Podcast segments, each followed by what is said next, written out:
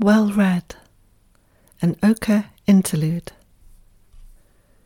This week I took refuge in the land, sky, and sea. We cleaned rubble and rocks from Holy Well while the tea brewed. How quick such work is with two sets of hands. It will take me a while to process what the medieval misericords, harvest moon, wild bees, white rocks, and red ochre said to me. So instead, while next week's essay percolates, here's a visual dive into the red ochre closest to my heart. When I came to return to my flat yesterday, the UK train strike meant I was home very late, then spent many hours packing bright earths and soft clays, oak galls, berries, feathers, and reeds for my natural art materials students at the Found and Ground course at Dartington tomorrow. So I write to you late from a bed in Bristol, where I am staying with friends in preparation for heading to teach tomorrow, hopefully bringing people, land, and creativity into good relation. I recorded this piece when I got back home. This afternoon was spent with my great friend Nick Hunt and his photogenic dog Otto. Years ago, Nick stumbled upon a valley near Bath, the site of a now defunct ochre works, which ran for hundreds of years. When he sent me the pictures of Otto's red feet, I could not believe the intensity of the colour. I'd never seen anything like it. Within a week, a parcel of uncanny weight arrived at my boat, and on opening it, I found the deepest red hematite powder, with mica sparkles. Imagine looking at a deep purple red velvet cloth with tiny silver sequins spread across a woodland floor, and you will get an idea of the sumptuousness of this pigment. That year, I went to collect a little for myself with Nick, and now we return when we meet to walk the public footpaths, visit the great trees, gather a little earth, and to visit the wild bees whose hive is a gnarled oak. There's more about this colour from our collaboration with the Wild Pigment Project. The link is in the piece. We have now visited in every season spring with its wild garlic and lords and ladies, summer with circling herons, Autumn, today, with bees feasting on the honey scented final flowers of the year, grape ivy blossom. And winter, with bare black branches, hard against white sky and red earth, in alchemical clarity. The site is no pristine place.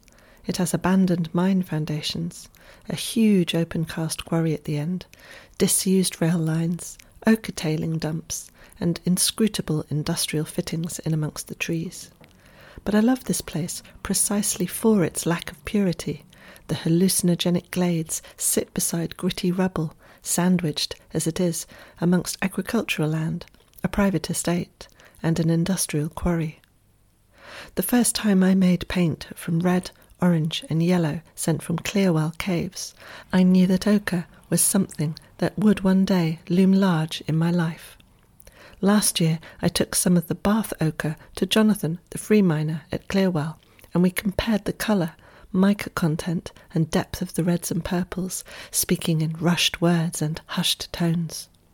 For the relatively small amount of people around the globe for whom ochre is an abiding fascination, these shared red moments are the stuff of dreams. Now, with a few small bags of red, purple, and yellow, freshly gathered today from under fallen trees and fox dig spots, in a place already abandoned by industry, I will be able to take the students through the ethics of foraging, the refinement of pigment, and finally their uses with earths I love and have gathered with my own trowel. But what is this place at heart for me? It is a vast chapel, replete with the finest stained glass, the green canopy, with the greatest terracotta floor graced by earthworm casts of pure rosso inglese.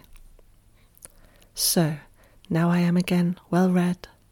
I lunched on oatcakes and cheese with Nick beside the humming bees, flowing back to their hive with pollen sacks of bright yellow ochre, while Otto rested in peaceful land joy against the cool loam in an oak root frame made for his long nose.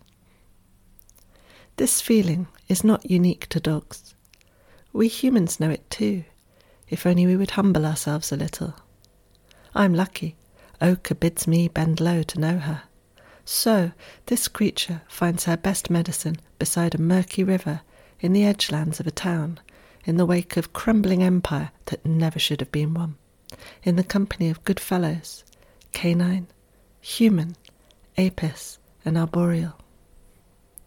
If you too are here in the UK and want to share locations of ochre spots, red rock places, and ruddy cliffs or fields with me, then get in touch.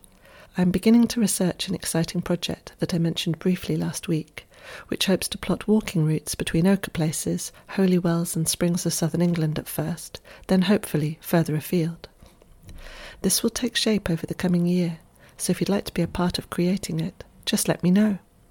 I envisage some great walks and works along the way before it becomes a public offering, with perhaps a map and guide. Greetings to you from my journey west. A more structured article will appear next week, following on from last week's piece about yielding. But for now, enjoy the sounds of bees and the iron oxide colours of good red earth. Peace on your week ahead. This week's good thing the Red Tent. My friend and Dark Mountain colleague, Charlotte Du Cann, has now joined Substack.